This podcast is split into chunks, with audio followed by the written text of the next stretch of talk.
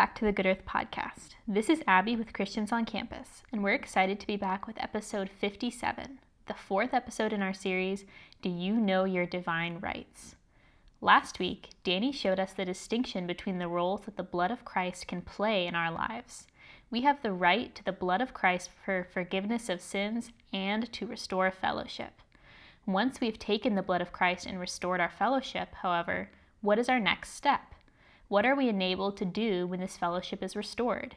Stay tuned as John Michael shows us the significance of our fourth divine right, the right to enjoy God. The first three weeks of Bible study, we've been covering this topic up here. Do you know your divine rights? And so it's kind of a play off of, you know, you get arrested and the policeman says, well, the policeman arrests you and you have rights and you need to know your rights. So, in the same way, as Christians, we have rights that are given to us in the Word. And the first one we saw the first week is that we have the right to become a child of God. But as many as received him, to them he gave the right to become a child of God. The second one we saw through the parable of Luke 15 and some other verses is that we have a right to remain a child of God. No matter what sins we commit or how we may feel, in the parable, of Luke 15, the son feels like he's no longer worthy to be called a son. But we see that his feelings don't matter, and the Father is still his Father. So once we receive the life of God and become a child of God, that life of God can't be taken away from us. We remain a child of God. So that's our second right. Our third right is we have the right to the blood of Jesus Christ. 1 John 1 9 says, If we confess our sins, he is faithful and righteous to forgive us our sins and cleanse us from all unrighteousness. We have this right through the blood of Jesus Christ. So whenever we confess, he is faithful to forgive us. And we talked about the blood last week, and there was two different aspects. So the blood has an eternal covering. So all the sins that we have committed, all the sins that we will commit. So, in a sense, that is our eternal security and that our salvation is secure. But the blood, you know, if we commit a sin, there's a, an obstacle between us and God that we may not have fellowship with God. And the blood acts as a solution to that problem. So, though we are eternally saved, our fellowship with God may be cut off because of sins we've committed. But all we need to do is confess, and He is faithful and righteous to forgive. So, that brings us to today's Bible study. And last week's Bible study regarding the blood and this week's Bible study uh, go together very well. So, based on that, I want to ask a question What is the purpose of being washed and cleansed by the blood of Jesus? Think about it. Maybe anyone has an answer. You know, there's an the blood accomplishes something, takes away our sin. But what is the purpose? What is this for? To have fellowship with God. To have fellowship with God. To get in contact with Him. To get in contact with Him. Good. Those are good answers. Some Christians may think that the purpose of the blood washing us is so that we can have peace with God, so there's no problem yeah. between us and God. In a sense, we can go throughout our day and God is not upset with me because he has, I have his blood. What about this, though? Is the purpose of the blood washing us, is it so that we may worship God? Does the blood allow us to worship God? Yes. The blood does allow us to worship God. But to worship God is not the purpose of the blood. And I want you to see today, and this is related to our fourth right, the purpose of the blood of Jesus Christ is so that we can enjoy God. God desires that He could be enjoyed by man. God wants man to enjoy him. Have you ever heard this? Maybe you have. How about this? Is your relationship with God enjoyable? Do you get joy from your relationship of, with God? This is God's desire. And We're going to see this in a couple verses. So let's get into some verses. The first verse we want to get into is John 6, 51, and then also 57. So if we can turn there. And while you're turning there, I'm going to ask a couple more questions. What are some things that we enjoy? So maybe I'll pick on a couple of people. Zach, what is something that you enjoy? Music. Music. Okay, I enjoy music too. Very musical. How about Blake? What are some things that you enjoy? I enjoy sports. Sports. What sport? Um, all sports. I just like to be physical and active. Okay. How about Karen? What are some things that you enjoy? Creative stuff, art. Art. Okay, that's a good one. How about how about this one? Do you all enjoy food? Yes. Yes. Yeah. How about what are some of your favorite foods? Everything. Everything? Yes. Amy says everything. oh, pizza. You like pizza? Pizza's probably my favorite food growing up. My palate has gotten a little broader since. Um, you guys enjoy drinks? You guys like lemonade, Coke? I don't know. How about boba? Anyone like boba? I like boba. Have you ever heard that God wants you to enjoy Him as your food and your drink? How about let's read John 6:51. Um, can I have one volunteer, since you may have different versions? So he says, "I am the living bread. Bread's food. Bread feeds us." And Jesus says, "I am the living bread." And then later, in verse 57, he says, He who eats me shall live because of me. So his desire is that we would eat him. Okay, now let's go to John 7. John chapter 7, verse 37. And I want to give a little bit of background about this chapter in particular, spend a little more time on this verse. So, the setting in this chapter is the Feast of the Tabernacles. So, all the Jewish people come together and they hold a feast to Jehovah. And it's the last feast of their year. And so, it's a week long. So, it's filled with eating, drinking, and enjoyment. And then in John 7, verse 37, it's at the end of this feast. And it says, follow along in your Bible, it says, Now on the last day, the great day of the feast, Jesus stood and cried out, saying, If anyone thirsts, let him come to me and drink. Now I want to talk about this word thirsts. When we thirst, it's not fun, is it? How about, have you ever been parched? Your mouth is dry. My mouth is dry right now because I'm speaking. Happens when I speak. But when you're thirsty, let's say it's hot out, so you play sports. Let's say you got to play a whole game of football, but you can't take a drink. That'd be tough, right? Because you get thirsty. Thirst is a matter of satisfaction. When we have thirst, it needs to be quenched. And actually, God created us this way. But this thirst in verse 37, you know, this is at the end of a week of feasting. They probably had more to drink than they could physically drink. Do you, do you think that they were short on, you know, quenching their physical thirst? Probably not. This thirsting is a spiritual thirsting. So, these Jews are enjoying this feast all week long. They're being filled with food, drink, enjoy- there's some enjoyment. But Jesus asks, if anyone still thirsts, if after this week of feasting you still thirst, come to me and drink. Jesus wants to be our source of satisfaction.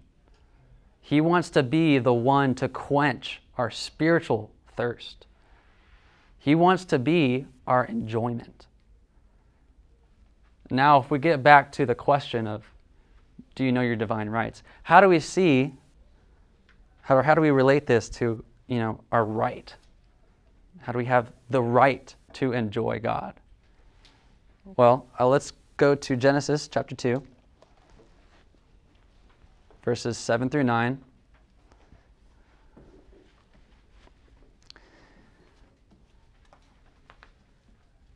Can I have a volunteer to read? How about just verse 7? Blake. Then the Lord God formed the man of dust from the ground and breathed into his nostrils the breath of life, and the man became a living creature. Okay, so Jehovah God forms man, creates man out of the dust of the ground.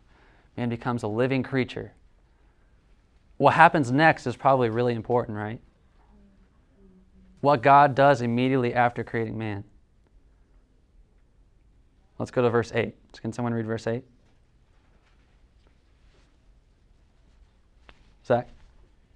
The Lord God planted a garden eastward of Eden, and there he put the man whom he had formed. So, right after God creates man, he asks man to worship him. No. He places man in a garden in Eden. Do you know what Eden means in Hebrew? In Hebrew, Eden means, bet you didn't know that, pleasure. And what is in the middle of the Garden of Eden? The tree of life. And actually, this tree of life, this signifies Christ.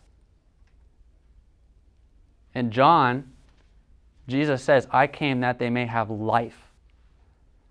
So this tree of life is represent this is the representation of God in the physical Garden of Eden. Okay, let's go to verse 9. Amen. And then how about this? Read the ne- the very next verse too. Dalton. Okay, so a river. I just want to I just wanted to mention that. There's a tree of life, food, there's also a river. So there's a drink. Okay. But there's a problem. What happened after uh, God created man, put him in the Garden of Eden? What did man do? Or how about this? What did God tell man not to do? Do not eat from the tree of knowledge of good and evil. Yes. And then And then we know what happened next, right? Yeah. So actually, we can say the tree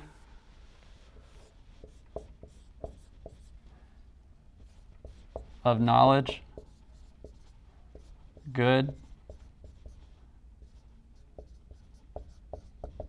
This tree actually represents Satan. So when in sin, when man ate of this tree, Satan and sin entered into man.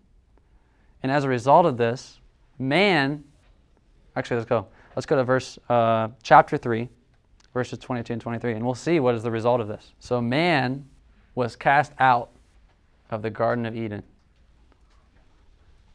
So, in a sense, man is outside and no longer able to partake in the pleasure, the tree of life, the river, all this enjoyment.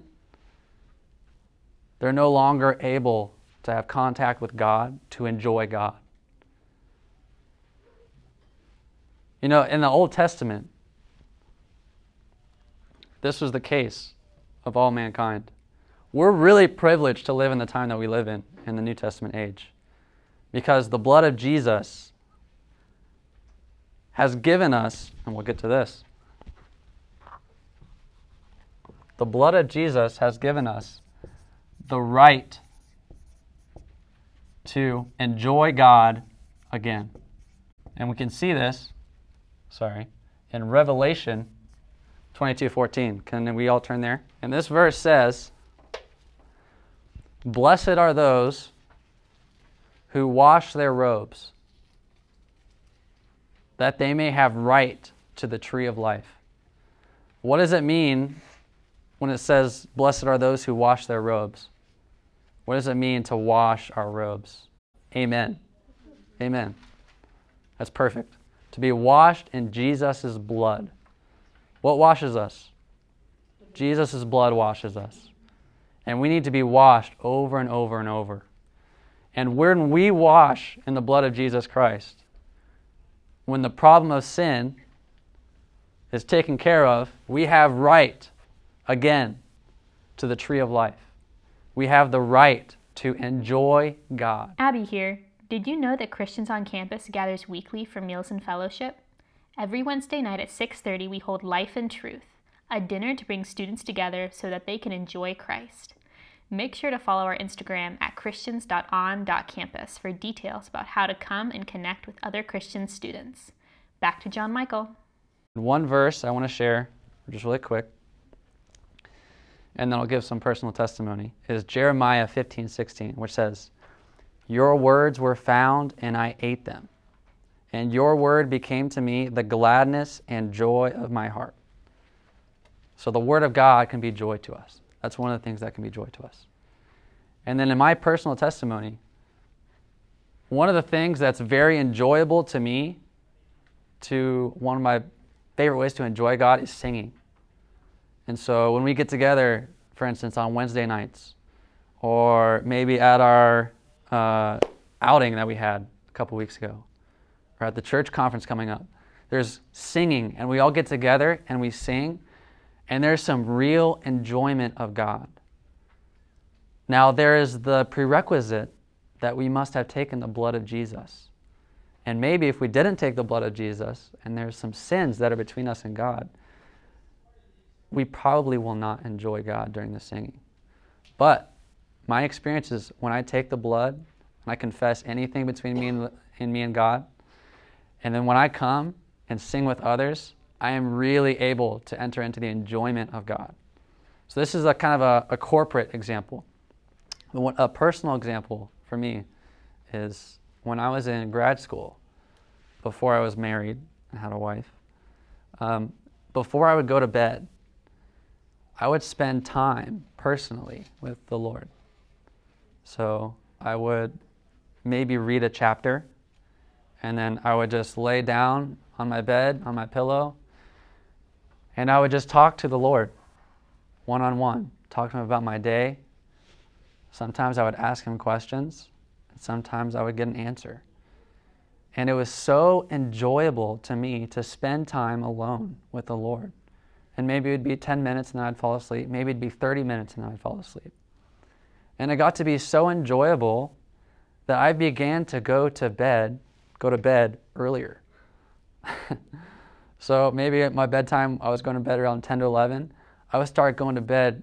I'm going to go to bed at 9:30 tonight, so I could just spend more time with the Lord. Can you imagine doing that? There were times when my housemates, who are also brothers in Christ, my fellow companions, they would want to do something. Maybe, hey, let's go get boba. I wouldn't want to because I didn't want this precious time that I had with the Lord to be interrupted. I was, in a sense, this was my time to enjoy God during the day. Not that your time is only limited to a certain part of the day. We can enjoy God at any time in spirit. But this was a particular time and a special memory that I have. I can't really, I have a wife now, so it's more difficult for me to enjoy the Lord before bed. Um, so, but this is just an example of God was enjoyable to me, and I enjoyed God. And if there was something during the day that I had done, sin, then I needed to confess that sin and take the blood before I was able to really have that time with the Lord and enjoy Him. So, this is how I'll finish. Have you ever heard before that God desires for us to enjoy Him? This is something that can revolutionize our Christian life. Even in the beginning, God's plan was that man would be able to experience Eden, meaning pleasure, and take part in the fruit of the tree of life and the river in the midst of the garden. Man's fall, issuing in sin, separated him from being able to access these things. Praise the Lord that He purposed a way for us to restore our access to enjoy Him. Through the blood, we can wash ourselves, and we are then able to take part in the right to the tree of life, Christ Himself, as our enjoyment. Day by day we can contact God and exercise our right to enjoy Him. Join us next week to hear our fifth right here on the Good Earth Podcast.